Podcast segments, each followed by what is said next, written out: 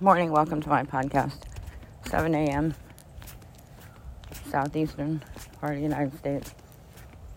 This morning I was thinking about a couple of things that I've heard along the way.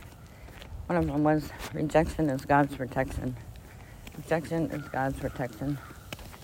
This morning I was thinking about tennis tournament I signed up for, which I was not allowed to compete in. And I thought to myself, I didn't really have the money anyway to enter the tournament. And I thought, well, there you go. Rejection is God's protection. The other one, something some, a friend told me a long time ago, that there was a wrench for every nut. Wrench for every nut. Of course, this is a metaphor. Metaphor.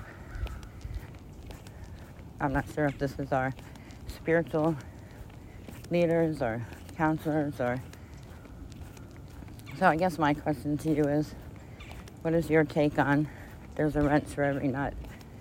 And where have where has rejection as God's protection applied in your life? Thank you.